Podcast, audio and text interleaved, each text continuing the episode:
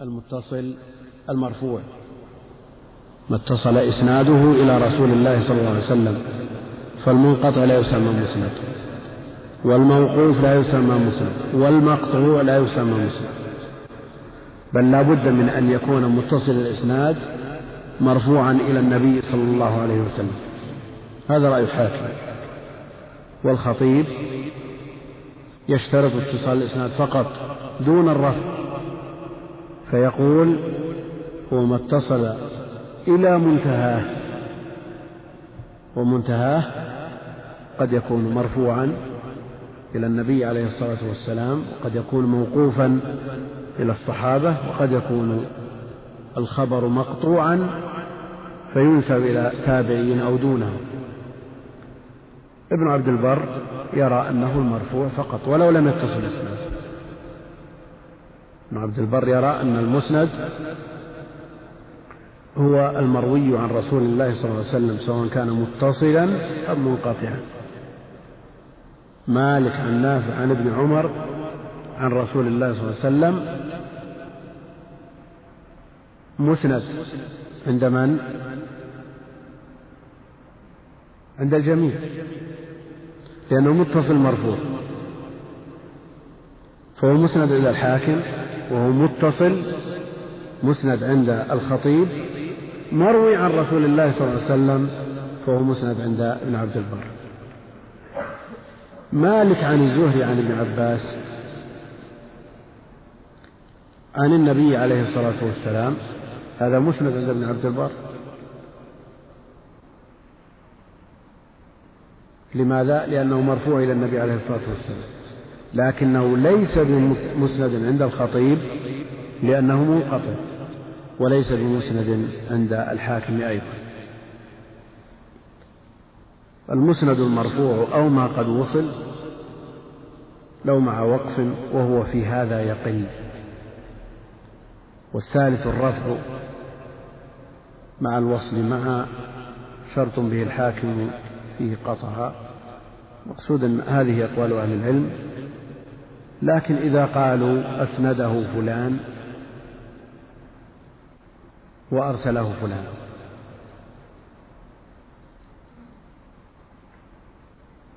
أسنده فلان وأرسله فلان. يعنون المراد بالإسناد هنا أنه وصل إسناده والآخر قطع إسناده ولم يصله. نعم. النوع الخامس المتصل ويقال له الموصول أيضا وهو ينفي وهو ينفي الإرسال والانقطاع ويشمل المرفوع إلى النبي صلى الله عليه وسلم والموقوف على الصحابي أو من دونه. المتصل ويقال له الموصول أيضا والمؤتصل. بالهمز وهي لغة الإمام الشافعي. المؤتصل. لغة الإمام الشافعي كما نص على ذلك ابن الحاجب في شافيته يقول مؤتعد ومؤتسر لغة الإمام الشافعي. وعبر بالمؤتصل في الأم في مواضع وفي الرسالة المقصود أن هذه لغته وهو إمام في اللغة. ويراد به ما اتصل إسناده إلى من نسب إليه الخبر سواء كان إلى النبي عليه الصلاة والسلام أو إلى أحد من الصحابة إذا كان موقوفا أو إلى أحد من التابعين إذا كان مقطوعا أو إلى من دونه. وهو ينفي الإرسال يعني يقابل الإرسال. والانقطاع والإعضال.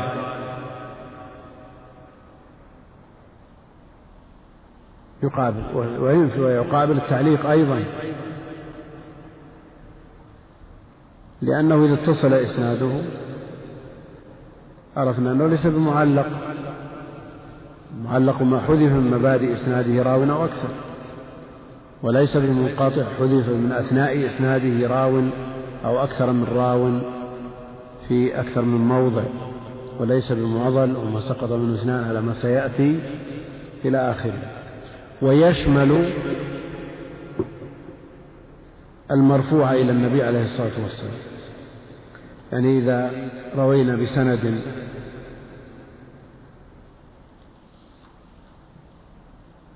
روى كل واحد من رواته الحديث عمن سمعه عمن فوقه بطريق معتبر. وأضيف ذلك إلى النبي عليه الصلاة والسلام فهو متصل. وإن أضيف إلى من دونه فهو موقوف ومقطوع ولذا قال ويشمل المرفوع إلى النبي عليه الصلاة والسلام والموقوف على الصحابي أو من دونه.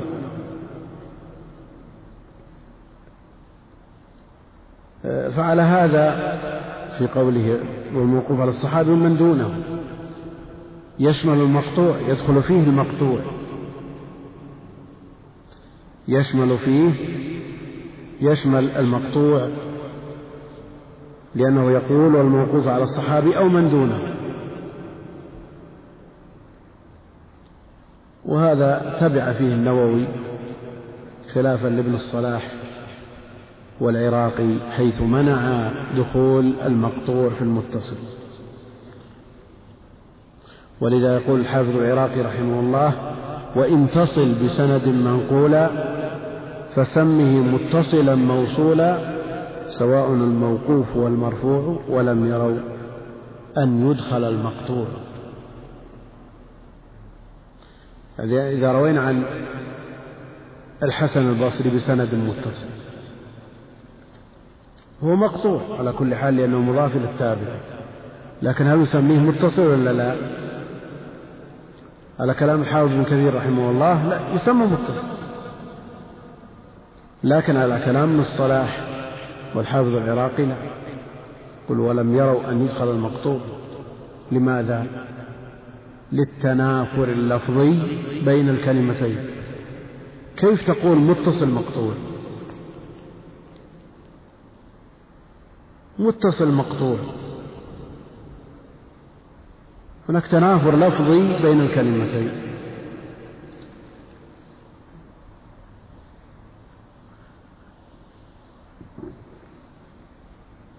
متصل مقطوع.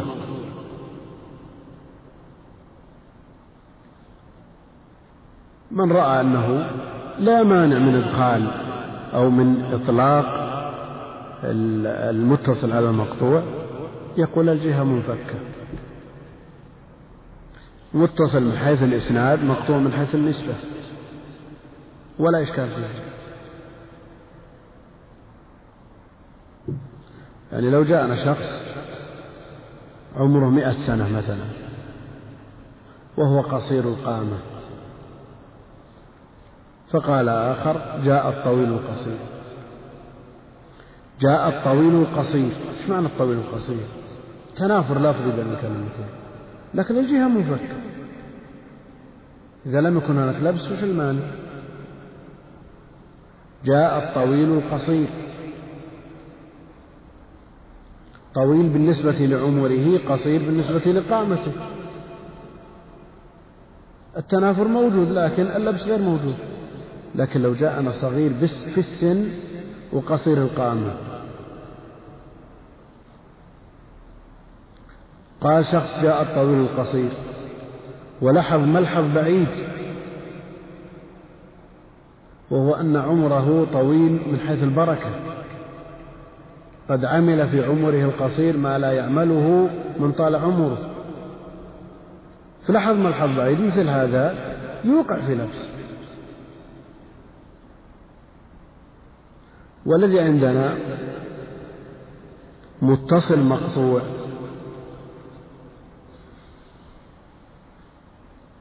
لا يوقع في لبس إلا عند من يطلق المقطوع على المنقطع على ما سيأتي. بعضهم يطلق المقطوع ويريد المنقطع. حينئذ يقع اللبس. وإلا من يرى أن المقطوع هو قول التابع فمن دونه ما المانع من يقال اتصل سنده وهو مقطوع مقطوع النسبة. على كل حال هذه مسألة سهلة يسيرة لكن تكلموا فيها فأحببنا توضيحها نعم. النوع السادس المرفوع وهو ما أضيف إلى النبي صلى الله عليه وسلم قولا منه أو فعلا عنه وسواء كان متصلا أو منقطعا أو مرسلا. ونفى الخطيب أن يكون مرسلا.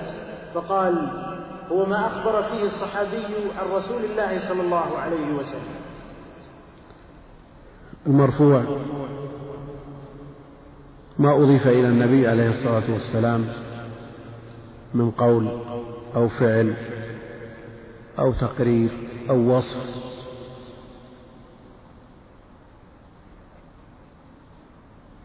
هذا مرفوع لفظا إذا أضيف إليه صراحة.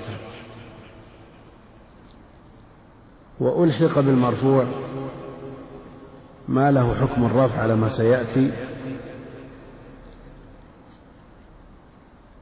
ويطلق المرفوع على ما أضيف عليه إليه عليه الصلاة والسلام وإن كان منقطع الإسناد. ولو كان مرسلا. رفعه التابعي إلى النبي عليه الصلاة والسلام خلافا للخطيب حيث قال هو ما أخبر فيه الصحابي عن رسول الله صلى الله عليه وسلم فلا بد من أن يكون مما رفعه الصحابي إلى النبي عليه الصلاة والسلام وسمي مرفوعا مضافا للنبي اشترط الخطيب رفع الصاحبي ومن يقابله بالإرسال فقد عانى بذاك ذا على هذا لا يدخل المراسيل مراسيل التابعين في حد المرفوع ولو أضيفت إلى النبي عليه الصلاة والسلام عند الخطيب. لكن الحافظ رحمه الله بن حجر ينازع في كون الخطيب يشترط ذلك. أن كون الخطيب قال هو ما أخبر فيه الصحابي عن رسول الله صلى الله عليه وسلم المعنى هذا أنه يشترط أن يكون مما رفعه النبي أنه رفعه الصحابي إلى النبي عليه الصلاة والسلام بمعنى أنه لو قال الحسن أو ابن سيرين قال الرسول صلى الله عليه وسلم إيش يسميه مرفوع ولا موقوف؟ يسميه مرفوع لكن الغالب أن ما يضاف إلى النبي عليه الصلاة والسلام هو ما يرفعه الصحابي إليه عليه الصلاة والسلام. نعم. النوع السابع الموقوف. ومطلقه يختص بالصحابي ولا يستعمل في من دونه إلا مقيدا وقد يكون إسناده متصلا وغير متصل وهو الذي يسميه كثير من الفقهاء والمحدثين والمحدثين أيضا أثرا. وعزاه ابن الصلاح إلى, الخراس إلى الخراسانيين إنهم يسمون الموقوف أثرا. قال وبلغنا عن أبي القاسم الفوراني أنه قال الخبر ما كان عن رسول الله صلى الله عليه وسلم والأثر ما كان عن الصحابة. قلت ومن هذا يسمي كثير من العلماء الكتاب الجامع. لهذا وهذا بالسنن والآثار ككتابي السنن والآثار للطحاوي والبيهقي وغيرهما. والله أعلم. الموقوف. مطلقه إذا قيل هذا موقوف أو هذا الخبر موقوف أو هذا الحديث موقوف. يختص بالصحابي. ولا يستعمل فيما دونه بل يقال بالنسبة لمن دونه مقطوع إلا مقيدا. فيقال هذا الكلام موقوف على مالك هذا الكلام موقوف على الحسن هذا الكلام موقوف على ابن سيرين وهكذا. وسم بالموقوف ما قصرته بصاحب وصلت أو قطعته سواء كان إسناده متصلا أو غير متصل وشذ الحاكم فاشترط عدم الانقطاع. فاشترط عدم الانقطاع. آه، كثير من الفقهاء والمحدثين يسمون الموقوف الأثر. ويخصون الحديث بالمرفوع. والسنن بالأخبار المرفوعة أيضا. فإذا قالوا السنن والآثار فالمراد بالسنن ما رفع إليه عليه الصلاة والسلام والأثر ما وقف على الصحابة. وعزاه ابن الصلاح للخراسانيين قال إنهم يسمون الموقوف أثرا وهو محكي أيضا عن أبي القاسم الفوراني الشافعي متوفى سنة 61 وأربعمائة. قال الخبر ما كان عن رسول الله صلى الله عليه وسلم والأثر ما كان عن الصحابة. الخبر ما كان عن رسول الله صلى الله عليه وسلم والأثر ما كان عن الصحابة. والسنة ما رفع إليه عليه الصلاة والسلام على هذا والحديث كذلك. لأن إذا قابلنا الأثر بالحديث صار الحديث هو المرفوع والأثر الموقوف. إذا قابلنا السنن بالآثار قلنا السنن المرفوعة والآثار آه، الموقوفة. لكن من ينتسب إلى الأثر؟ من ينتسب إلى الأثر فيقال الأثري. هل مقصود مقصوده ومراده الآثار الموقوفة عن الصحابة؟ يعني لا علاقة له بالمرفوع. فلان بن فلان الأثري. يقول راجي ربه المقتدر عبد الرحيم بن الحسين الأثري. يعني ما عنده موقوفات لا يعتني بالمرفوعات ذلك السنة. الأثر السنة يعني المأثور عن النبي عليه الصلاة والسلام. لكن هذا اصطلاح لبعض الفقهاء. إذا قابلوا السنن بالآثار أو قابلوا الحديث بالأثر رأوا أن الأثر ما روي عن من دون النبي عليه الصلاة والسلام من الصحابة والتابعين.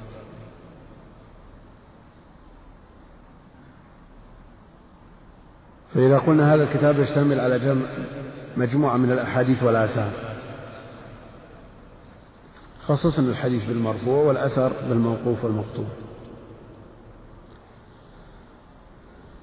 قلت يقول الحافظ ابن كثير رحمه الله قلت ومن هذا يسمي كثير من العلماء الكتاب الجامع لهذا وهذا بالسنن والآثار. ككتابي السنن والآثار شرح معاني الآثار. شرح معاني الآثار للطحاوي هل هو خاص بالموقوفات؟ نعم. لا ليس خاص بالموقوفات الأصل الأصل فيه المرفوع.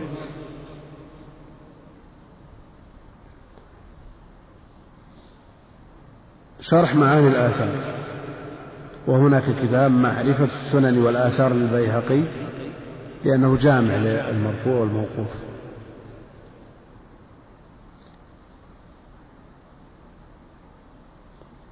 لكن عرفنا أن من ينتسب إلى الأثر لا يريد بذلك الموقوف قطعا بل يريد بذلك الحديث. إذا انتسب إلى السنة وإلى الحديث والعناية بها والاشتغال بها والاهتمام بها قال عن نفسه الأثري أو قيل عنه الأثري. عبد الرحيم بن حسين الأثري. انتسب إلى الأثر جماعة من المتقدمين والمتأخرين. فالمراد بالأثر حينئذ الأحاديث سواء كانت مرفوعة أو موقوفة. نعم. النوع الثامن المقطوع وهو الموقوف على التابعين قولا أو فعلا وهو غير المنقطع. وقد وقع في عبارة الشافعي والطبراني إطلاق المقطوع على منقطع الإسناد غير الموصول. وقد تكلم الشيخ أبو عمرو لما ذكر المرفوع إلى النبي عليه الصلاة والسلام والموقوف على الصحابة أردف ذلك بالمقطوع وهو ما روي عن التابعين. قولا لهم أو فعلا. وهل يدخل في ذلك التقرير؟ وهل يدخل التقرير أيضا في الموقوف؟ يعني إذا عمل بحضرة الصحابي شيء وسكت. هل يمكن أن ننسب هذا الأمر إلى الصحابي لأنه أقره؟ التقرير من وجوه السنن المرفوعة. إذا فعل بحضرته عليه الصلاة والسلام شيء ولم ينكره نسب إليه. لكن الصحابي قد يسكت من غير موافقة. لما يخشى من الأثر المترتب على المخالفة.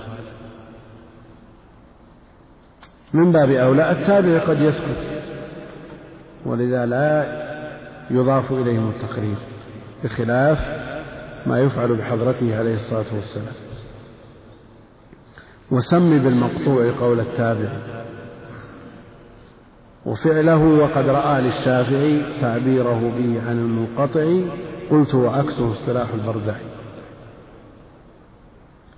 هو غير المنقطع الذي سيأتي ما لم يتصل إسناده وقد وقع في عبارة الشافعي والطبراني والحميدي والدار قطني وجمع من أهل العلم التعبير بالمقطوع عن المنقطع. يقول هذا هذا الإسناد مقطوع ويريدون به أنه لم يتصل.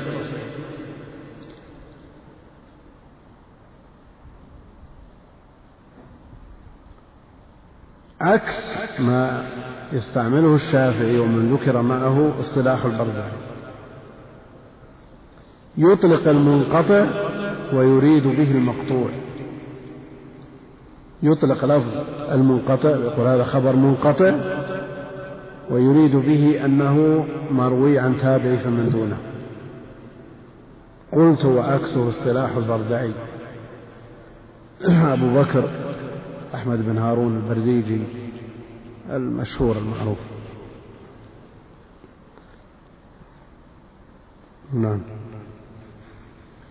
وقد تكلم الشيخ أبو عمرو ها هنا على قول الصحابي كنا نفعل أو نقول كذا.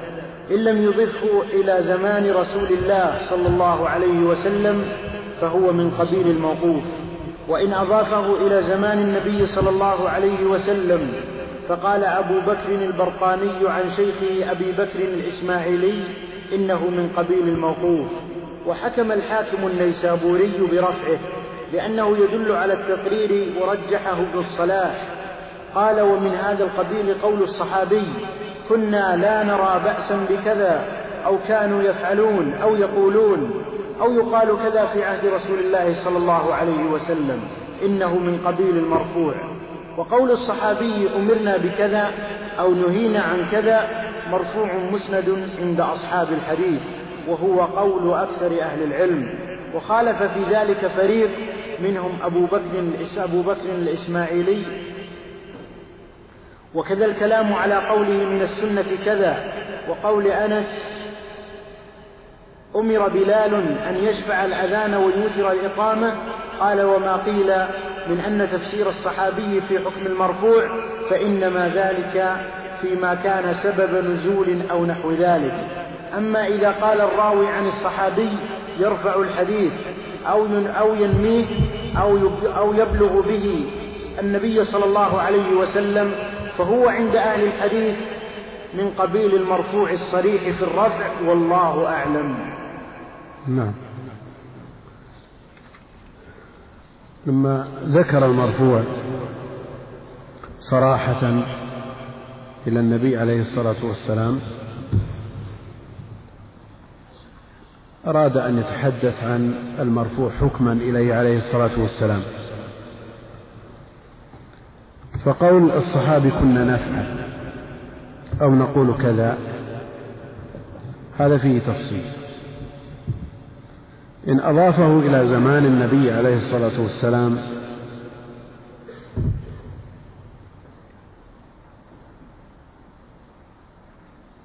فهذا مرفوع. لأنه في زمن الوحي. فلو كان مما ينكر لنزل الوحي على النبي عليه الصلاة والسلام بإنكاره. كنا نعزل والقرآن ينزل. ذبحنا فرسا على عهد رسول الله صلى الله عليه وسلم. فكله من قبيل المرفوع قوله كنا نرى إن كان مع عصر النبي من قبيل ما رفع. وقيل لا. خالف بعضهم حتى فيما أضيف إلى النبي عليه الصلاة والسلام فقال أبو بكر البرقاني عن الشيخ أبي بكر الإسماعيلي إنه من قبيل الموقوف. يعني وإن أضيف إلى زمنه عليه الصلاة والسلام ما لم يعلم أنه اطلع عليه عليه الصلاة والسلام وأقره. وحكم النيسابوري برفعه اقصد به أبو عبد الله الحاكم. نعم. برفعه لأنه يدل على التقرير ورجحه ابن الصلاح. ورجحه أيضا النووي في شرح المهذب والرازي في المحصول والآمدي في الأحكام.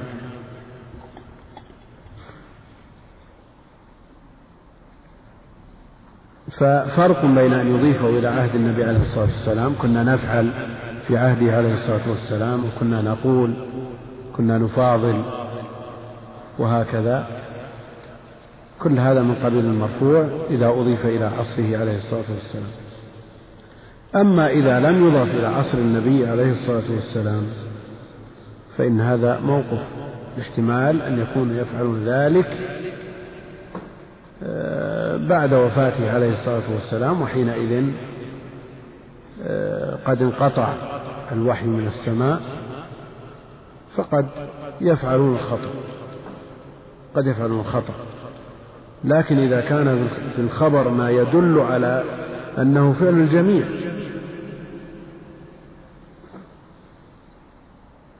أنه فعل الجميع فهو حجة وإن لم يكن مرفوعا.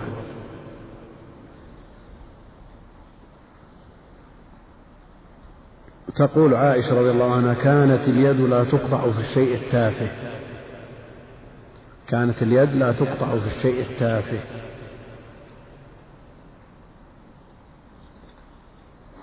هذا حكم شرعي. ويبعد أن تقول عائشة هذا الشيء أو هذا الكلام وليس عندها شيء من النبي عليه الصلاة والسلام.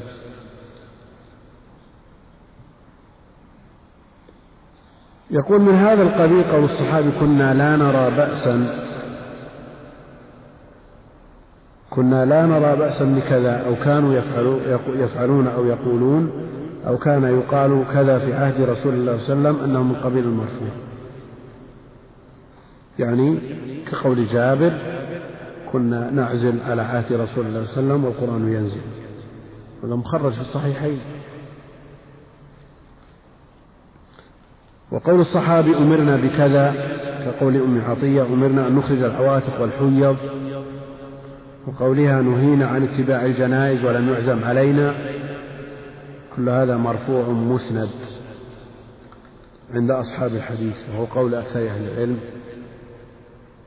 خالف في هذا فريق من أهل العلم منهم أبو بكر الإسماعيلي وبعض العلماء والحسن الكرخي أيضا قالوا ليس بمرفوع. الاحتمال أن يكون الآمر والناهي غير الرسول عليه الصلاة والسلام. الاحتمال أن يكون الآمر والناهي غير الرسول عليه الصلاة والسلام. يعني في قول أم عطية أمرنا بإخراج العواتق والحيض وذوات الخدور إلى صلاة العيد. أمرنا من يتصور الآمر في مثل هذه الصورة؟ مسألة شرعية. هل يتصور أن أبا بكر أو عمر يأمرون الصحابة بإخراج العواتق والحيض والنبي عليه الصلاة والسلام موجود بين أظهرهم هل يتصور أن أحدا من الصحابة ينهى عن اتباع الجنائز؟ كما قالت أم عطية نهينا عن اتباع الجنائز ولم يعزم علينا. ينهى النساء. والرسول عليه الصلاة والسلام بين أظهرهم؟ لا. ولذا الراجح عند أهل العلم أن هذا من المرفوع. فلا يتصور أن يكون الآمر والناهي في المسائل الشرعية إلا الرسول عليه الصلاة والسلام. هذا إذا قال الصحابي أمرنا أو نهينا فلم يذكر الآمر ولا الناهي. إذا قال الصحابي أمرنا رسول الله صلى الله عليه وسلم. أمرنا رسول الله صلى الله عليه وسلم مرفوع بلا شك وبلا خلاف. لكن هل قول الصحابي أمرنا رسول الله صلى الله عليه وسلم بمنزلة قوله عليه الصلاة والسلام افعلوا كذا؟ يعني إذا قال الصحابي أمرنا رسول الله صلى الله عليه وسلم أو نهانا عن كذا هل يدل على الوجوب أو التحريم كقوله افعلوا أو لا تفعلوا؟ الجمهور نعم. الحكم واحد. فإذا نقل الصحابي أمره عليه الصلاة والسلام سواء كان بلفظه أو عبر عنه سيان.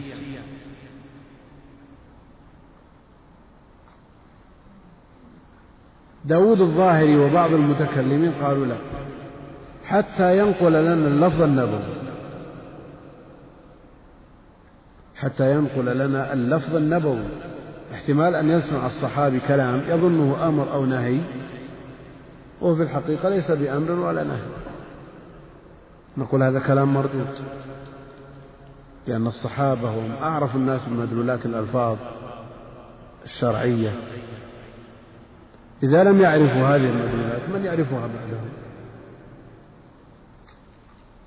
وهم أورع وأتقى لله سبحانه وتعالى من أن يزعم شيئا أو يعبر عن شيء لم يفهموه عنه عليه الصلاة والسلام.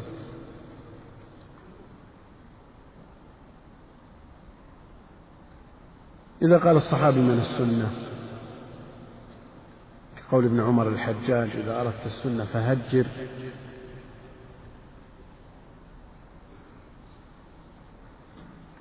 ونقل الشافعي عن ابن عباس أنهم إنما يريدون بالسنة سنة النبي عليه الصلاة والسلام. فإذا قال الصحابي من السنة فلا شك أنه يريد بذلك السنة النبوية.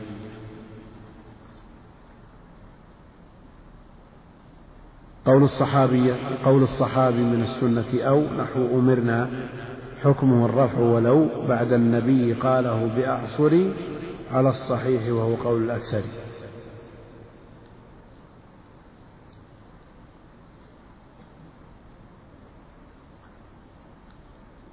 تفسير الصحابي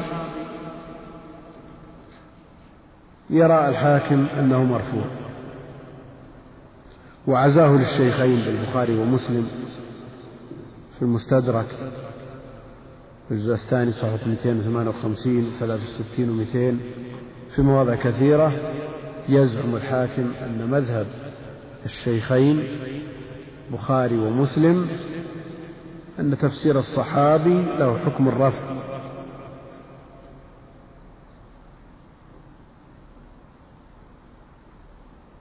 إذا فسر الصحابي آية ولم يصرح برفعه إلى النبي عليه الصلاة والسلام يقول الحاكم هذا مرفوع. لما عرف واستفاض من التحذير التفسير بالرأي ولا يتصور أن الصحابة يفسرون القرآن بآرائهم لكن أهل العلم حملوا ذلك على أسباب النزول. كقول جابر رضي الله عنه كانت اليهود تقول من أتى امرأته من دبرها في قبلها جاء الولد أحول فأنزل الله عز وجل نساؤكم حرث لكم. أما تفاسير الصحابة وفهمهم للقرآن لا سيما وأن من القرآن ما يدرك باللغة. ومنها ومنه أيضا ما يدرك بالاجتهاد لا سيما في الأحكام. هل نقول هذا كله مرفوع؟ لا.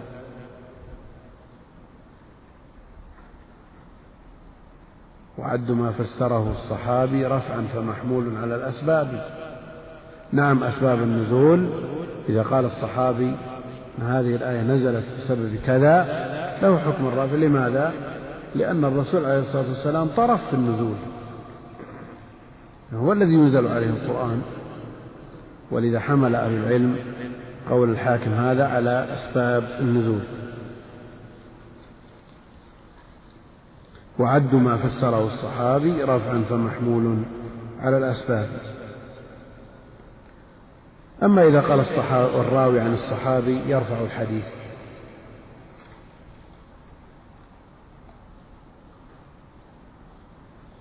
عن سعيد عن أبي هريرة يرفعه ينميه يبلغ به رواية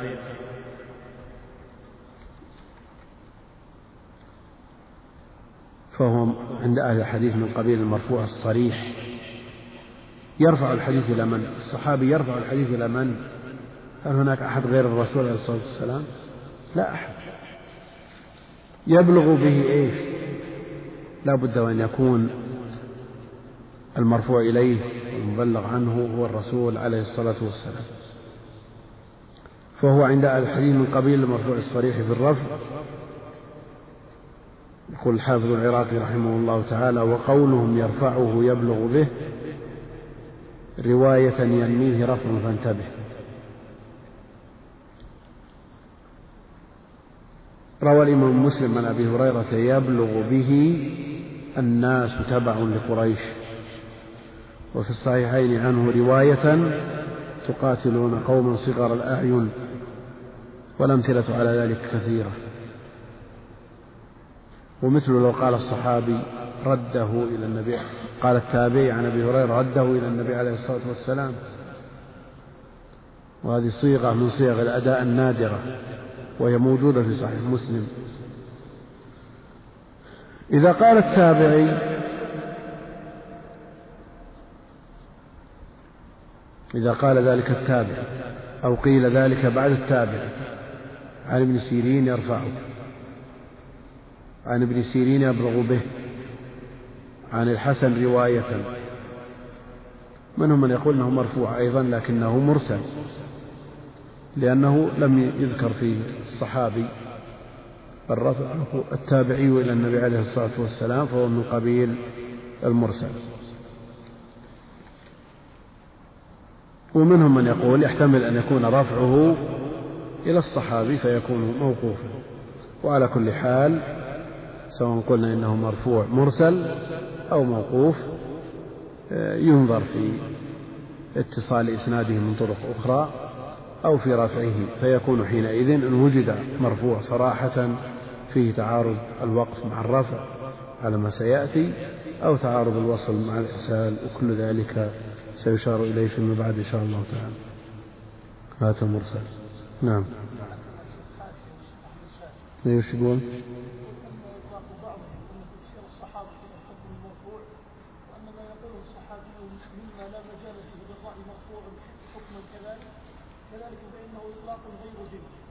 الصحابة اجتهدوا كثيرا في تفسير القرآن فاختلفوا. وأفتوا بما يرونه من عمومة الشريعة تطبيقا عن الفروع والمسائل. ويظن كثير من الناس أن هذا مما لا مجال للرأي فيه. لا يحكي بعض الصحابة من أخبار الأمم السابقة فإنه لا يعطي حكم المرفوع أيضا لأن كثيرا منهم رضي الله عنهم كانوا يروي الإسرائيليات أو كان يروي الإسرائيليات عن أهل الكتاب. على سبيل الذكرى والموعظة لا بمعنى أنهم يعتقدون صحتها. أو يستجيزون نسبتها إلى رسول الله صلى الله عليه وسلم حاشا وكلا. قول كثيرا كثيرا. لا شك أن تفسير القرآن على أوجه منها ما لا يمكن أن يدرك بالرأي. لا يمكن أن يدرك بالرأي.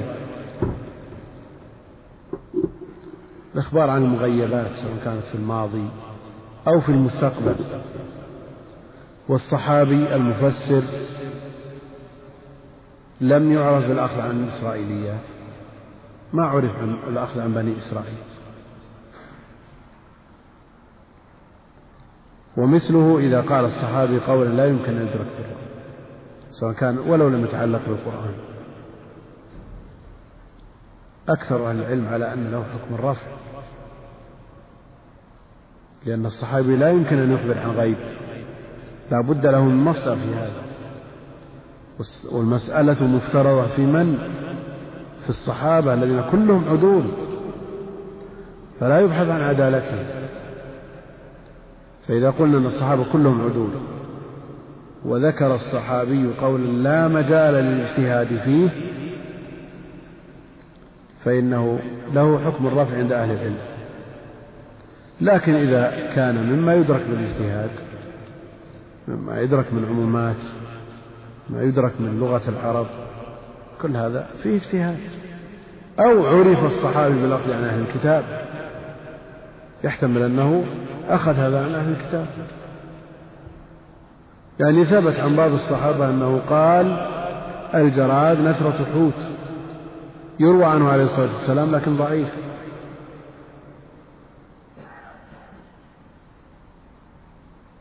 لكنه متلقى عن أهل الكتاب بلا شك. وإن ثبت عن بعض الصحابة لكن هذا متلقى عن كعب وغيره. المقصود أن أن الصحابي إذا لم يعرف الأخذ عن الكتاب وقال قولا لا مجال للرأي فيه والمسألة مفترضة في من لا يفتري صحابي فلم يبق إلا أن يكون تحمله عن النبي عليه الصلاة والسلام. نعم. النوع التاسع المرسل. قال ابن الصلاح وصورته التي لا خلاف فيها حديث التابعي الكبير الذي قد أدرك جماعة من الصحابة وجالسهم كعبيد الله بن عدي بن الخيار ثم سعيد بن المسيب وأمثالهما إذا قال قال رسول الله صلى الله عليه وسلم قال والمشهور التسوية بين التابعين أجمعين في ذلك وحكى ابن عبد البر عن بعضهم أنه لا يعد إرسال صغار التابعين مرسلا ثم إن الحاكم يخص المرسل بالتابعين والجمهور من الفقهاء والأصوليين يعممون التابعين وغيرهم. قلت كما قال أبو عمرو ابن الحاجب في مختصره في أصول الفقه المرسل قول غير الصحابي قال رسول الله صلى الله عليه وسلم هذا ما يتعلق بتصوره عند المحدثين وأما كونه حجة في الدين فذلك يتعلق بعلم الأصول وقد أشبعنا الكلام في ذلك في كتابنا المقدمات وقد ذكر مسلم وقد ذكر مسلم في مقدمة كتابه أن المرسل في أصل قولنا وقول أهل العلم بالأخبار ليس بحجة. وكذا حكاه ابن عبد البر عن جماعة أصحاب الحديث. قال وقال ابن الصلاح وما ذكرناه من سقوط الاحتجاج بالمرسل والحكم بضعفه هو الذي استقر عليه آراء جماعة حفاظ الحديث ونقاد الأثر وتداولوه في تصانيفهم. قال والاحتجاج به مذهب مالك وأبي حنيفة وأصحابهما في طائفة والله أعلم. قلت وهو محكي عن الإمام أحمد بن حنبل في رواية. وأما الشافعي فنص على أن مرسلات سعيد سعيد بن المسيب حسان. قالوا لأنه تتبعها فوجدها مسندة والله أعلم. والذي والذي عول عليه كلام والذي عول عليه كلامه في الرسالة إن مراسيل كبار التابعين حجة إن جاءت من وجه آخر ولو مرسلة أو اعتضدت بقول صحابي أو أكثر العلماء أو كان المرسل لو سمى لا يسمي إذا إذا سمى إلا ثقة فحينئذ يكون مرسله حجة ولا ينتهض إلى رتبة المتصل قال الشافعي وأما مراسيل غير كبار التابعين فلا أعلم أحدا فلا أعلم أحدا قبلها. قال ابن الصلاح وأما مراسيل الصحابة كابن عباس وأمثاله ففي حكم الموصول لأنهم إنما يروون عن الصحابة وكلهم عدول فجهالتهم لا تضر والله أعلم. قلت وقد حكى بعضهم الإجماع على قبول مراسيل الصحابة وذكر ابن الأثير وغيره في ذلك خلاف وغيره في ذلك خلافا ويحكى هذا المذهب عن الأستاذ أبي إسحاق الإسفرايني في احتمال تلقيهم ذلك عن بعض التابعين. وقد وقع رواية الأكابر عن الأصاغر والآباء عن أبن والآباء عن أبناء كما والآباء رواية الأكابر والآباء عن الأبناء. عندك؟ عن الأبناء. وقد وقع رواية الأكابر عن الأصاغر والآباء عن الأبناء كما سيأتي إن شاء الله تعالى. تنبيه والحافظ البيهقي في كتابه السنن الكبير وغيره يسمي ما رواه التابعي عن رجل من الصحابة مرسلا.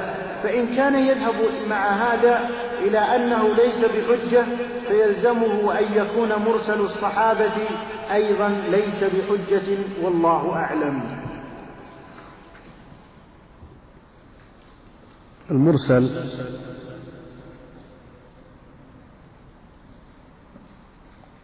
جمعه مراسل ومراسيل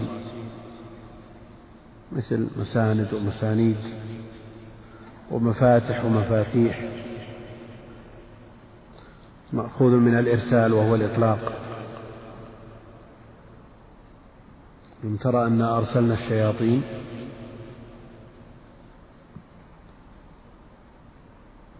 في حديث عمر لما سمع القراءة على خلاف ما سمعها من النبي عليه الصلاة والسلام و قال النبي عليه الصلاة والسلام أرسله يعني أطلقه. ثم أمره بالقراءة وأمر عمر أن يقرأ وقال هكذا أنزل. فهو مأخوذ من الإرسال الذي هو الإطلاق أو من قولهم ناقة مرسال أي سريعة السير أو من قولهم جاء القوم أرسالا يعني متفرقين. المقصود أن المرسل له عدة إطلاقات لكنه في الاصطلاح مختلف فيه أيضا. يقول صورته التي لا خلاف فيها حديث التابعي الكبير الذي قد أدرك جماعة من الصحابة وتابع وجالسهم حديث التابعي الكبير يعني الذي يرفعه التابعي الكبير إلى النبي عليه الصلاة والسلام. هذا لا خلاف. فيه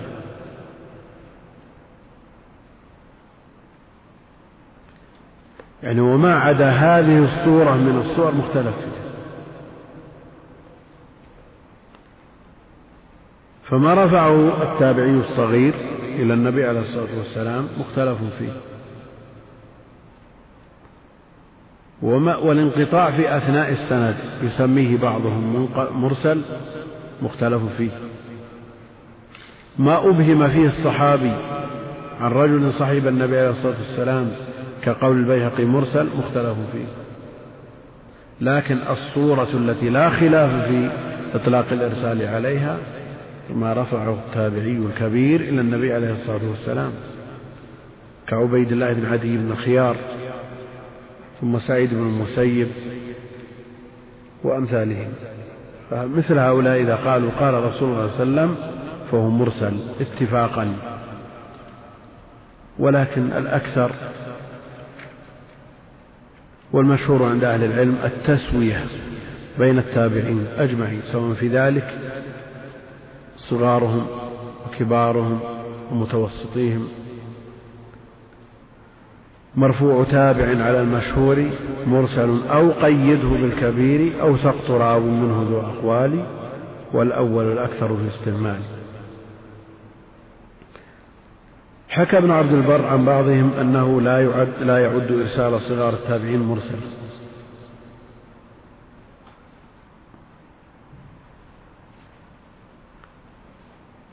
لا يعد إرسال صغار التابعين مرسلا.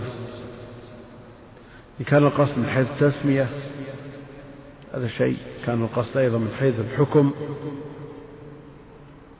لأن إرسال كبار التابعين الذي يغلب على الظن أن هذا التابعي إنما تلقاه من صحابي. أما الصغير يحتمل أنه سمعه من تابعي كبير. وهذا التابعي الكبير رواه عن تابع احتمال أيضا كما سيأتي في بيان حكمه. فما رفعه التابعي إلى النبي عليه الصلاة والسلام هو المرسل والمشهور عند أهل العلم استواء الصغار والكبار في ذلك. يقول ثم إن الحاكم يخص المرسل بالتابعين والجمهور من الفقهاء والأصوليين يعمون التابعين وغيرهم.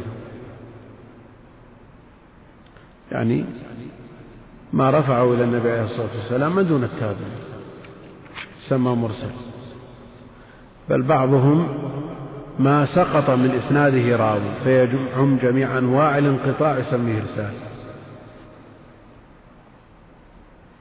لا شك أن التعريف اللغوي يساعد. على هذا. لكن العبرة بأهل الاصطلاح. العبرة بأهل الاصطلاح. جمهورهم على أن المرسل ما رفعه التابعي إلى النبي عليه الصلاة والسلام.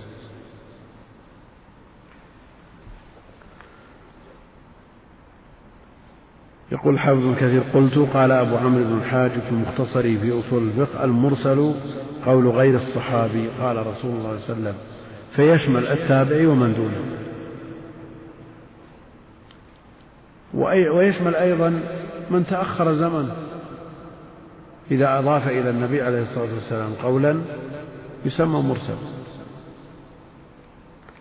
على كلامه. يقول هذا ما يتعلق بالتصور عند المحدثين. فالمرسل مختلف في حده. ما رفعه التابعي الكبير إلى النبي عليه الصلاة والسلام ما رفعه التابعي مطلقا سواء كان كبيرا أو صغيرا إلى النبي عليه الصلاة والسلام ما سقط من, من أثناء إسناده أو من إسناده راو أو أكثر.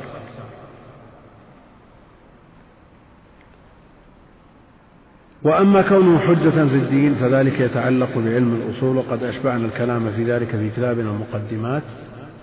وهذا كتاب لا وجود له فيما نعرف. الاحتجاج بالمرسل مسألة خلافية. طال فيها الخلاف بين أهل العلم. فمذهب مالك وأبي حنيفة الاحتجاج بالمراسيل.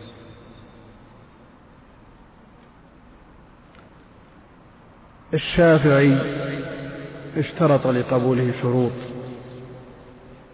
على ما سيأتي وأحمد في المشهور عنه رد المراسيل وهكذا من جاء بعده فنلاحظ التسلسل الزمني. كل ما تقادم العهد قبل المرسل. وإذا تأخر رد المرسل. حتى نقل ابن عبد البر عن التابعين بأسرهم أنهم يقبلون المراسيل التابعين بأسرهم يقبلون المراسيل.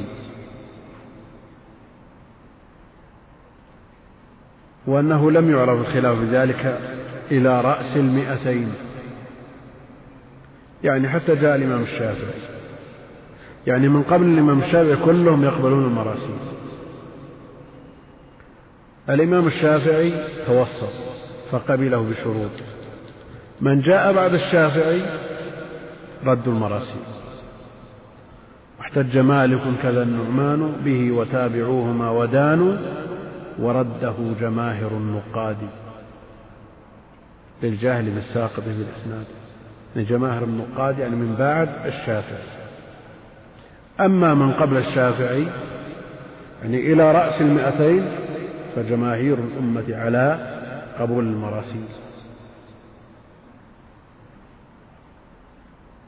نقل عن سعيد أنه يرد المراسيل وهذا في مقدمة التمهيد أيضا.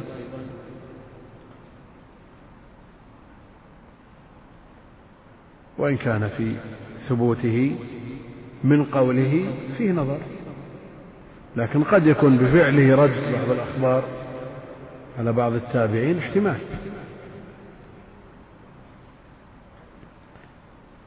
ورده جماهر النقاد للجهل بالساقط بالإسناد. وصاحب التمهيد عنهم نقله ومسلم صدر الكتاب أصله. قلنا إذا كان التابع يرفع الخبر إلى النبي عليه الصلاة والسلام الاحتمال الأقوى أن هذا التابعي سمعه من صحابي والصحابة كلهم عدول. فكيف نرد قالوا الاحتمال الآخر أن التابعي سمعه من تابعي آخر. والتابعي سمعه من تابعي ثالث. والتابعي الثالث سمعه من رابع إلى ستة. وقد وجد في إسناد حديث ستة من التابعين يروي بعضهم عن بعض. في حديث يتعلق بسورة الإخلاص مخرج في المسند في سنن النسائي. وهؤلاء التابعون فيهم من هو ضعيف. إن التابعين ليسوا كلهم ثقات بل فيهم المتكلم. فيه وإذا وجد هذا الاحتمال لم توجد غلبة الظن بثبوت الخبر وحينئذ يكون من قسم الضعيف. صاحب التمهيد عنهم نقلة ومسلم صدر الكتاب الصلاة. وإن كان ليس من قوله مسلم ليس من قوله. وإنما ذكره على لسان خصمه. مسلم ذكر الكلام على لسان خصمه.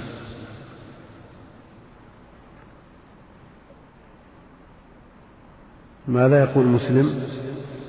يقول إن المرسل في أصل قولنا وقول أهل العلم بالأخبار ليس بحجة.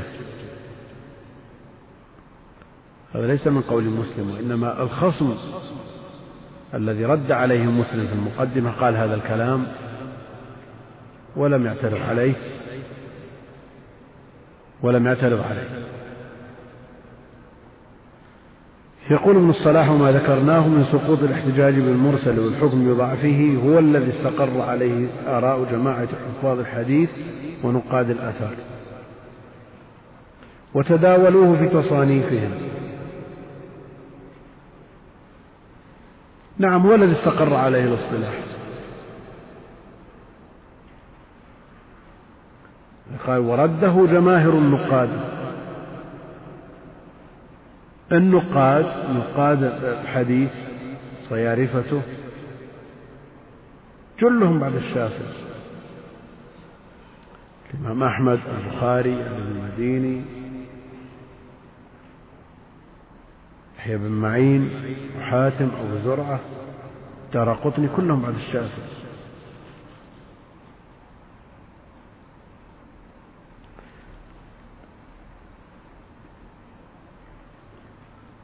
قال والاحتجاج به مذهب مالك وأبي حنيفة مقرر في كتب المالكية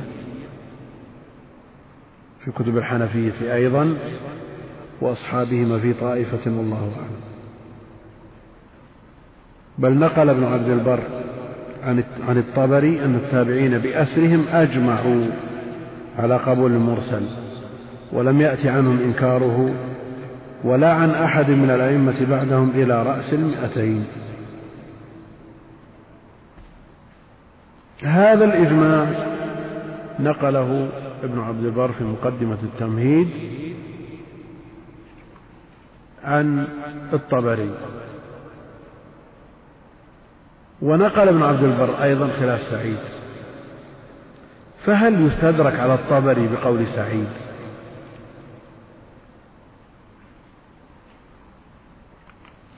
الجواب؟ نعم. لا يستدرك على الطبري. لماذا؟ لأن الطبري يرى أن الإجماع قول الأكثر. الإجماع قول الأكثر وليس بقول الجميع. إنما قول الأكثر يعد إجماع. ولذا تفسيره مملوء بقوله اختلف القراءة في كذا. ثم يسرد القول الأول ويذكره لأكثر العلماء ثم يذكر القول الثاني المخالف ثم يقول بعد ذلك والصواب في ذلك عندنا كذا لإجماع القراءة على ذلك. إجماع هو ساق الخلاف لكن باعتبار قول الأكثر سميه إجماع. وهذا من باب استطراد الفائدة. يقول إذا كان الساقط في المرسل هو الصحابي أليس جهالة الصحابي لا تضر؟ فلماذا لم يقبل المرسل خصوصا إذا كان المرسل من كبار التابعين؟ قد يقول سؤال عاجل احتمال أن يكون الساقط هو الصحابي واحتمال أن يكون التابعي قد رواه عن تابعي آخر. وهذا التابعي احتمال أن يكون رواه عن تابعي ثالث وهكذا. ذكرنا هذا فيما تقدم وذكرنا أن حديث في فضل سورة الإخلاص مخرج في مسند الإمام أحمد وسنن النسائي فيه ستة من التابعين وهذا أنزل إسناد في الدنيا. ولا نظير له ستة من التابعين يروي بعضهم عن بعض. لو قدرنا أن التابعي السادس رفعة إلى النبي عليه الصلاة والسلام قلنا مرسل. لكن في خمسة من التابعين سقط حال هؤلاء الخمسة. هل نجزم بأن هؤلاء الخمسة كلهم ثقات؟ لا. خمسة من التابعين يروي بعضهم عن بعض وهذا موجود. أربعة من التابعين كثير. أكثر من ذلك الثلاثة. المقصود أنه لا يتحتم أن يكون التابعي رواه عن الصحابي وأسقط الصحابي. وإلا لو جزمنا بذلك قلنا جهالة الصحابي لا تضر. لكن ليس الأمر كذلك.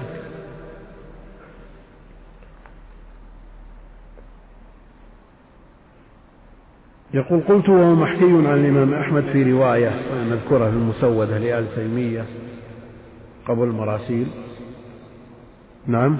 وأما الشافعي فنص على أن مرسلات سعيد بن المسيب حسان نعم قال وإرسال ابن المسيب عندنا حسن. المختصر المزني الثامن من الأم صفحة 78 إرسال ابن المسيب عندنا حسن. قالوا لأنه تتبعها فوجدها مسندة.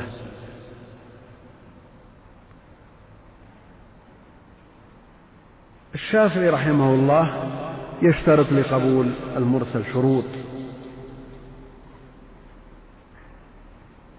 منها ما يتعلق بالمرسل ومنها ما يتعلق بالخبر المرسل. فلا بد أن يكون المرسل من كبار التابعين وأن يكون ثقة وأن تجيء وأن يجيء الخبر المرسل من وجه آخر ولو مرسل يرويه غير رجال المرسل الأول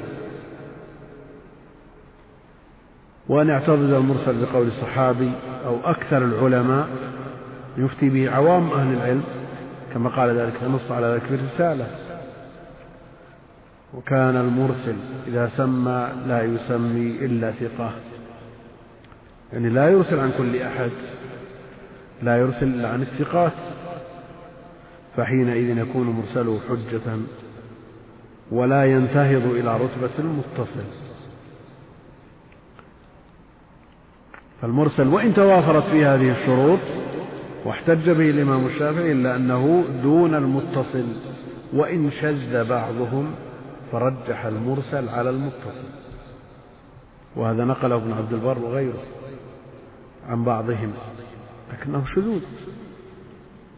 قال الشافعي وأما مراسيل غير كبار التابعين فلا أعلم أحدا قبلها فلا أعلم أحدا قبلها.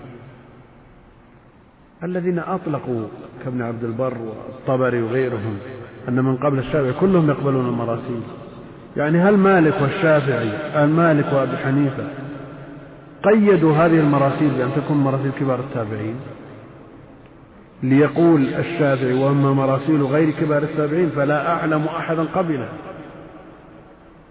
يعني قول الإمام المطلع الكبير لا أعلم كذا يدل على الإجماع؟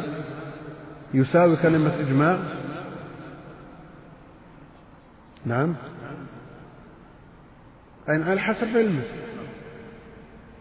ولذا قال الشافعي رحمه الله أنه لا يعلم أحدا قال بزكاة البقر في أقل من ثلاثين مع أنه وجد من يقول بالعشر وقول مالك لا أعلم أحدا قال برد اليمين مع أن قضاة عصره يقولون برد اليمين.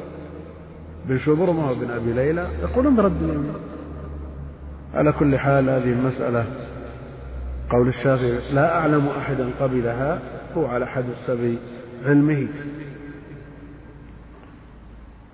لا شك أن إذا أنه إذا كان المرسل من كبار التابعين يغلب على الظن قلة الوسائط بخلاف ما إذا كان المرسل من صغار التابعين.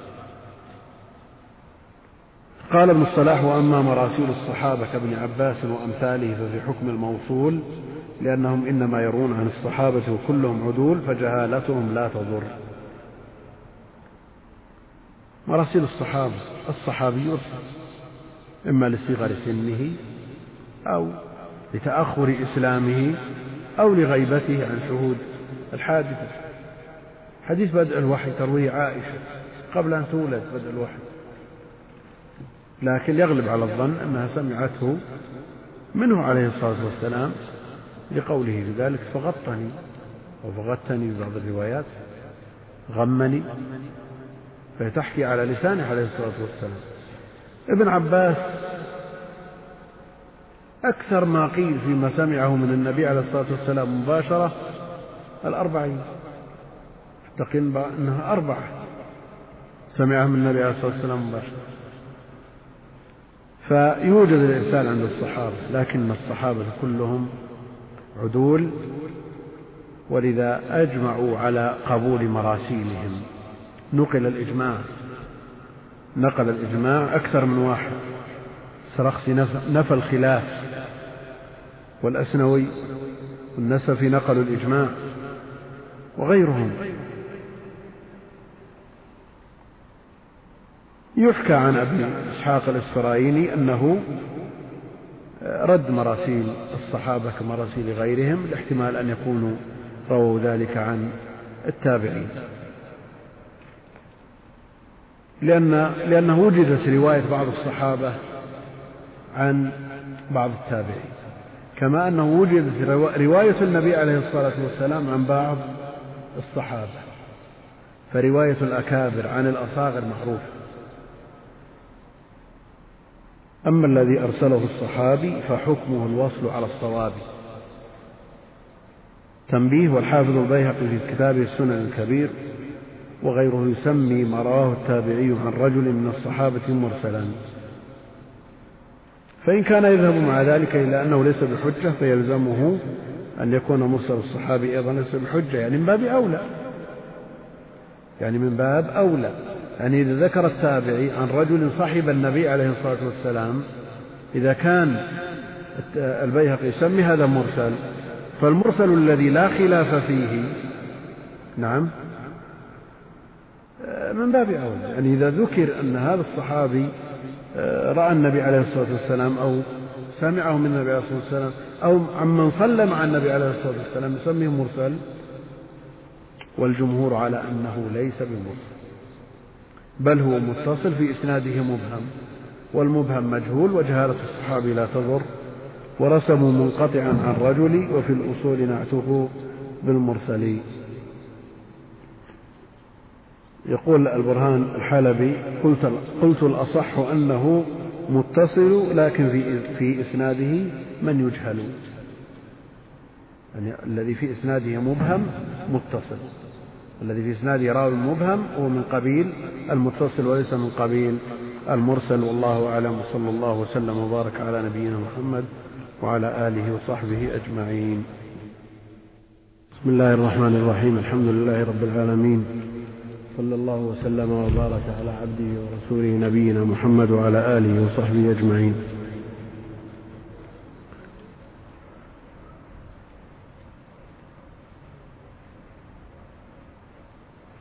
يقول ألا يؤخذ من كلام الحافظ بن كثير رحمه الله في الحديث الضعيف أنه أدخل في أقسامه الموضوع.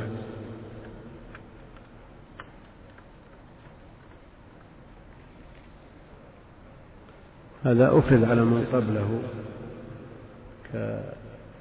الخطابي وغيره الذين قالوا شر الأحاديث الموضوع.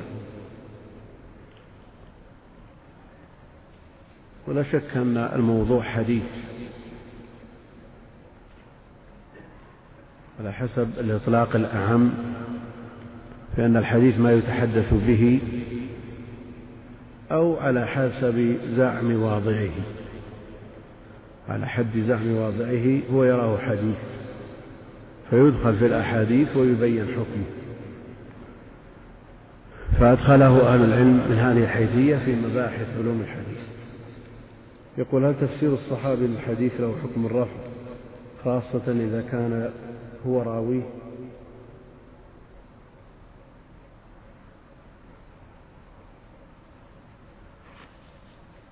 تفسير الصحابي إذا كان منشأه ومبعثه فهم الصحابي للنص فليس له حكم الرفع.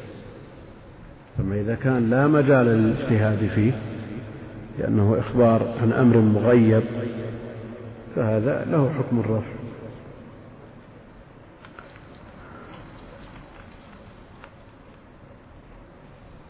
يقول هل هناك فرق بين الموضوع حكما المرفوع حكما أو له حكم الرفع؟ مرفوع حكما له حكم الرفع لا فرق. ذبحنا فرسا على عهد الرسول صلى الله عليه وسلم. هل هذا مرفوع أم له حكم الرفع هو له حكم الرفع لأنه ما أضيف إلى النبي عليه الصلاة والسلام ما ذكر فيه أنه اطلع عليهم وأقره لكن هو في عصره عليه الصلاة والسلام ولو كان مما لا يجوز لنبه عليه كما في قول جابر رضي الله عنه.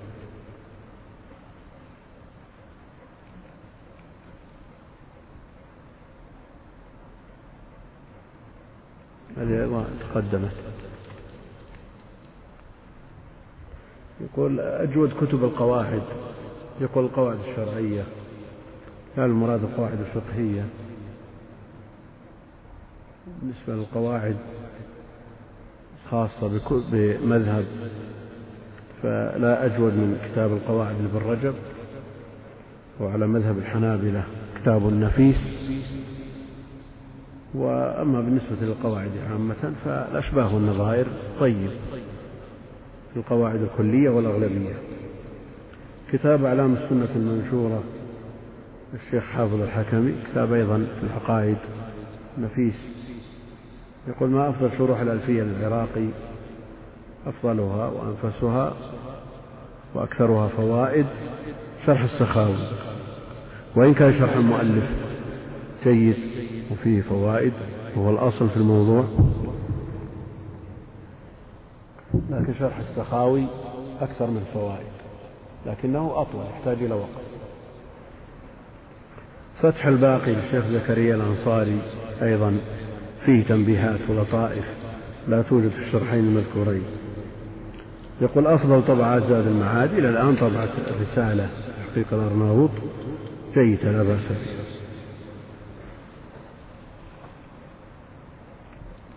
يقول إذا كان هناك حديث ضعيف ووجد له شواهد وأحاديث ولكن من نفس المستوى أي في الضعف.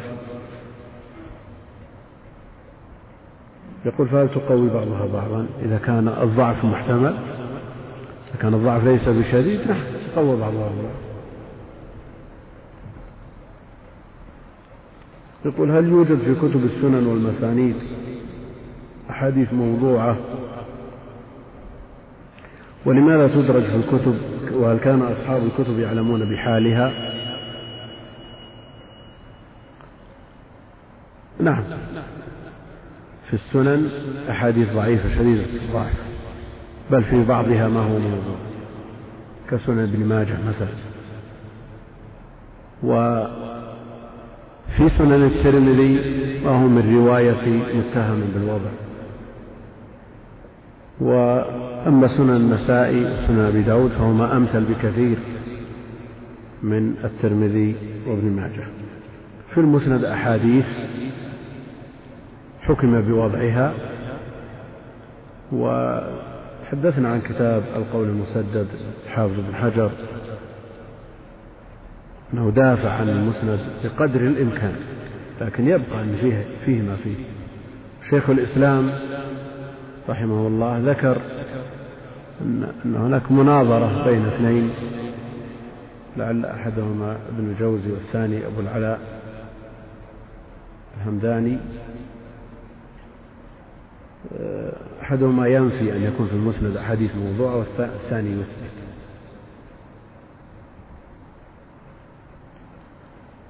الشيخ رحمه الله قال كلاهما الصواب. أما وجود الموضوع الذي أخطأ فيه راويه هذا موجود. ونفي الموضوع الذي تعمد راويه وضعه هذا صحيح. الإمام أحمد لا يروي عمن يتعمد الكذب لكن يروي عمن يقع منه الخطأ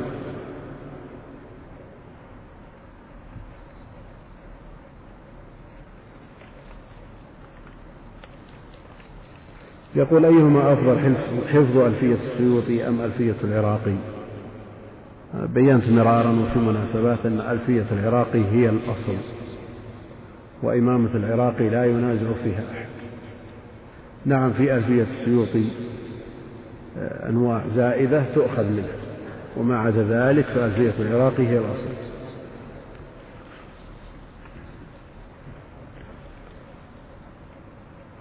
يقول نراك تستشهد بألفية العراقي في المصطلح هل تنصح بحفظها أو بحفظ ألفية السيوطي هذا مثل ما سبق.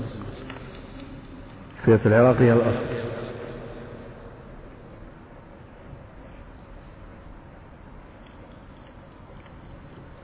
يقول شرح ابن بطال لصحيح البخاري قيمته العلمية. شرح من الشروح ومن الشروح المتقدمة التي اعتمد عليها الشراح من جاء بعده كالكرماني وابن حجر والعيني والقسطلاني وغيره. على كل حال هو شرح يستفاد منه. لكن المقل من اقتناء الكتب لا يحتاج إليه مع وجود فتح الباري. أما الذي يريد أن يجمع فهو أصل كتاب يحتاج إليه طالب العلم. يقول أيضا ما صحة حديث أن كل كلام لا يبدأ فيه بذكر الله فهو أبتر. كل أمر ذي بال لا يبدأ فيه بحمد الله. حسنه أهل العلم. حسنه أهل العلم. وأما بقية الألفاظ ففيها مقال. والألباني رحمه الله حكم على الحديث بجميع طرقه وألفاظه بالضعف. لكن حسنه النووي وغيره.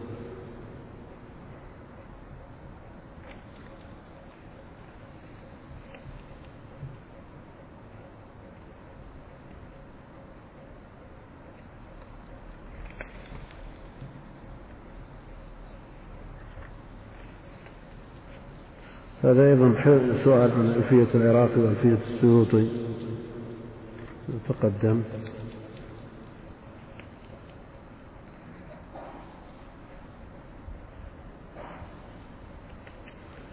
يقول نريد التفريق بين الصحيح والمسند والمتصل والمرفوع. يقول حيث قد حصل عندي لبس وهل المسند والمتصل والمرفوع حديث صحيحة أم لا؟ الصحيح سبق تعريفه ما رواه عدل تام الضبط بسند متصل غير معلم ولا شاذ. المسند ما اتصل إسناده أو هو المرفوع على خلاف في ذلك أو المتصل المرفوع. والمتصل المرفوع يقول هل في أحاديث صحيحة فيما اتصل إسناده ما هو صحيح وفيما هو حسن وفيما هو ضعيف. المرفوع أيضا منه الصحيح والضعيف والحسن والموضوع أيضا. وهكذا. نعم.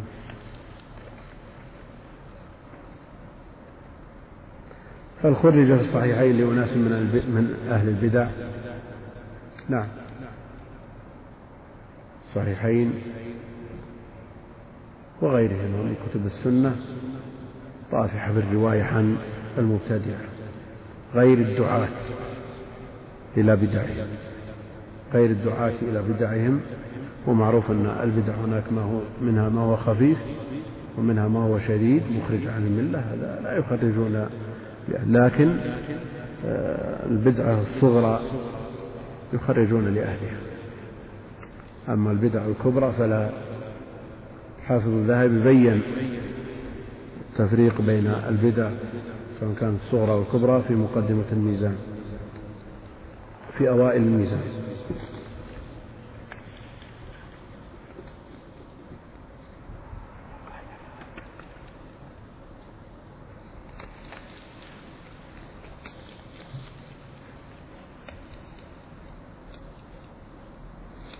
يقول سمعت أن حديث من قعد في مصلاه من جلس في مصلاه حتى تطلع الشمس. أما الجلوس في المصلى بعد صلاة الصبح إلى طلوع الشمس فهو ديدن عليه الصلاة والسلام.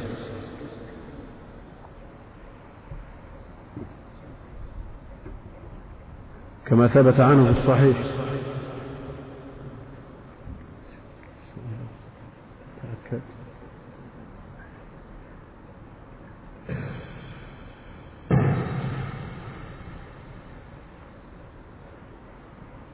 الجلوس بعد صلاة الصبح ديدنه عليه الصلاة والسلام كما ثبت عنه في الصحيح. وأما الأجر والثواب المرتب على الجلوس بعد صلاة الصبح لأنه له أجر عمرة وحجة تامة. نعم. هذا محل خلاف بين أهل العلم منهم من صححه ومنهم من ضعفه. والأقرب إلى الأقرب تحسين الحديث. الحديث لا ينزل عن درجة الحسن. وعلى كل حال جاء عن السلف التحذير من النوم بعد صلاة الصبح. والتشديد في ذلك.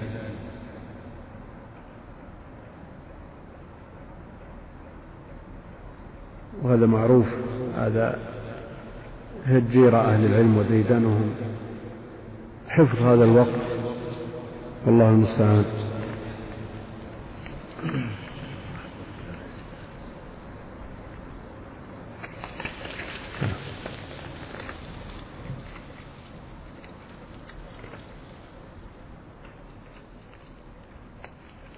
يقول سمعت أن البخاري خرج للذي قال شعرا في مدح قاتل علي. إذا كان هذا صحيح ألا يكون قد خرج عن الداعية لمن يدعو إلى بدعته على كل حال عمران بن حطان مخرج له في الصحيح. متابع وليس أصل. لا شك أنه مدح قاتل علي. معروف أنه من الخوارج. والخوارج من أبعد الناس عن الكذب. لأنهم يرون الكذب كبيرة والكبيرة يكفر مرتكب عندهم فالصدق متوفر. ولذا يقول الحافظ بن حجر وما المانع أن يخرج له وقد عرف بصدق اللهجة؟ وقد عرف بصدق اللهجة. تعقبه العين بقوله وأي صدق في لهجة مادح قاتل علي؟ في كلام يطول لأهل العلم لكن ومع ذلك هو صادق له لأنه نصر ما يراه الحق هذه عقيدته والخوارج كما قرره أهل العلم من أبعد الناس عن الكذب إضافة إلى أن خبره مخرج في الشواهد وليس في الأصول. ومنهم من يقول أنه رجع عن بدعته ومنهم من يقول أنه إن الحديث قد تحمل عنه قبل ارتكاب هذه البدعة. معروف أنه لم يرتكب مذهب الخوارج إلا في وقت متأخر ما أراد أن يتزوج بامرأة جميلة وهي على مذهب الخوارج قالت لا أريد تزوج أو هو تزوجها بنية دعوتها إلى مذهب إلى المذهب الحق لكن ما زالت به حتى ترك المذهب الحق إلى مذهب الخوارج. وهذا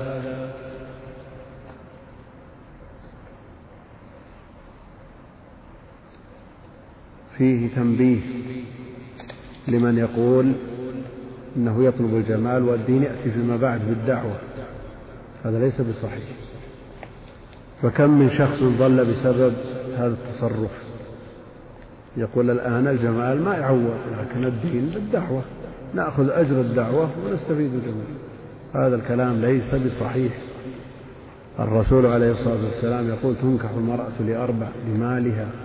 ولجمالها ولحسبها ولدينها فاظفر بذات الدين تربت يداك نعم الجمال مطلب حسب مطلب.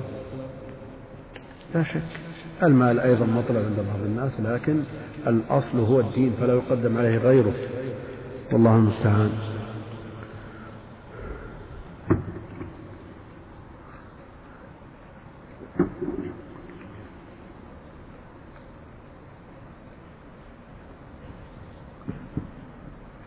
يقول هل هناك طبعة في صحيح الإمام البخاري في خمس مجلدات بعناية البغاء مصطفى ديب البغاء؟ نعم.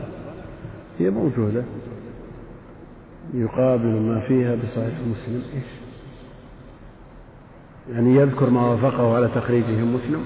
ميزة هذه الطبعة الإحالات على السابق وعلى اللاحق. لأن فؤاد عبد الباقي رحمه الله ذكر الأطراف والإحالة إلى اللاحق دون السابق. وميزة طبعة البغاء هذه الإحالة إلى السابق كاللاحق. وهذه ميزة طيبة لكن يبقى أنها ليست أفضل الطبعات ليست هي أفضل الطبعات بل فيها أوهام. أدق وأفضل طبعات صحيح مسلم الذي يصبر على قراءة الحواشي فأفضل الطبعات المطبوع على هامش إرشاد السائل الطبعة السادسة.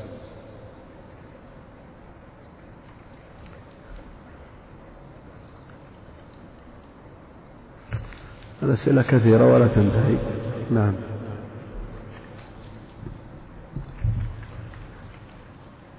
سم.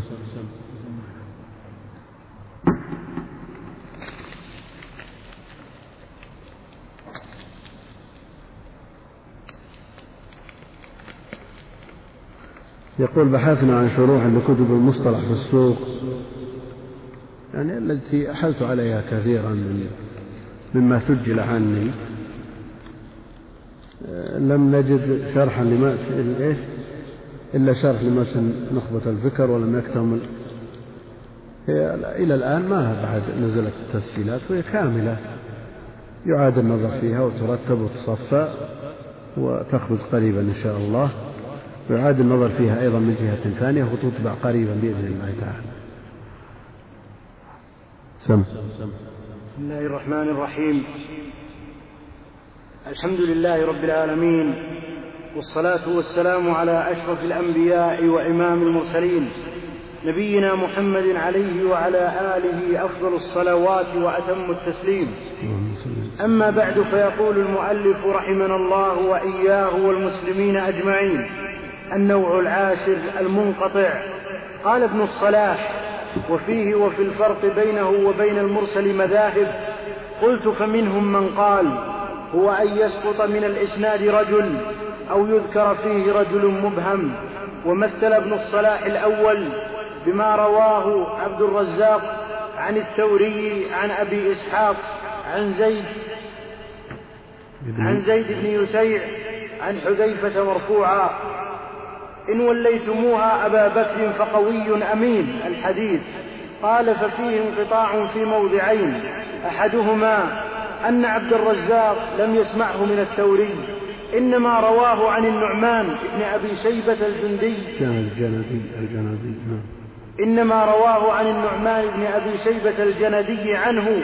قال والثاني أن الثوري لم يسمعه من أبي إسحاق إنما رواه عن شريك عنه.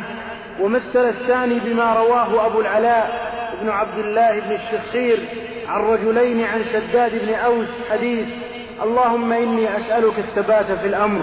ومنهم من قال المنقطع مثل المرسل وهو كل ما لا يتصل إسناده غير أن المرسل أكثر ما يطلق على ما رواه التابعي عن رسول الله صلى الله عليه وسلم.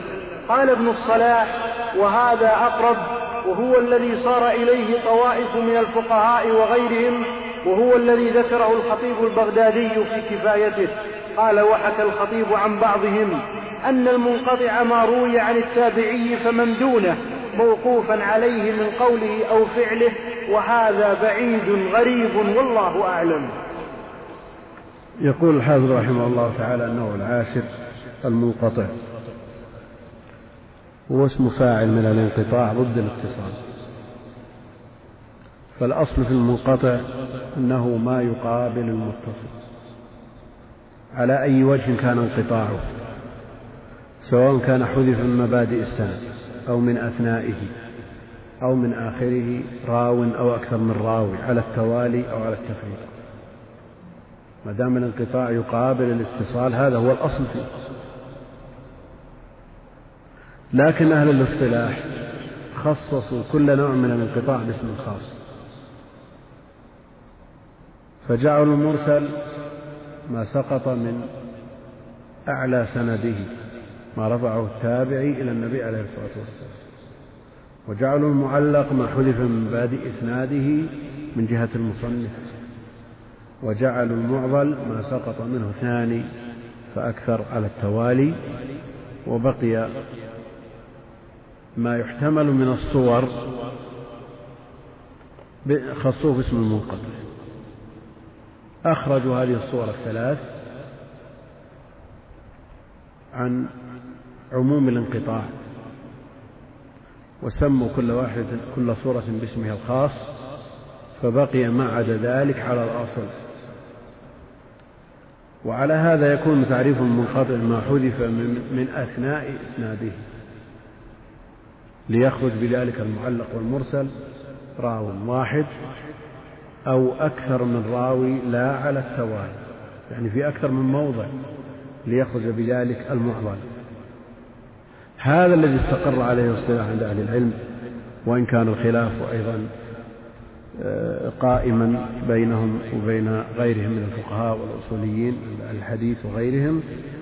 فيقول ابن الصلاح فيه وفي الفرق بينه وبين المرسل مذاهب يقول قلت الحافظ ابن كثير فمنهم من قاله يسقط من إسناد رجل. يسقط من إسناد رجل من أي موضع؟ من مبادئه هذا المعلق من من آخره هذا المرسل. من أثنائه هذا هو المنقطع أو يذكر فيه رجل مبهم. عرفنا أن ما يذكر فيه رجل مبهم لا يسمى منقطع بل متصل.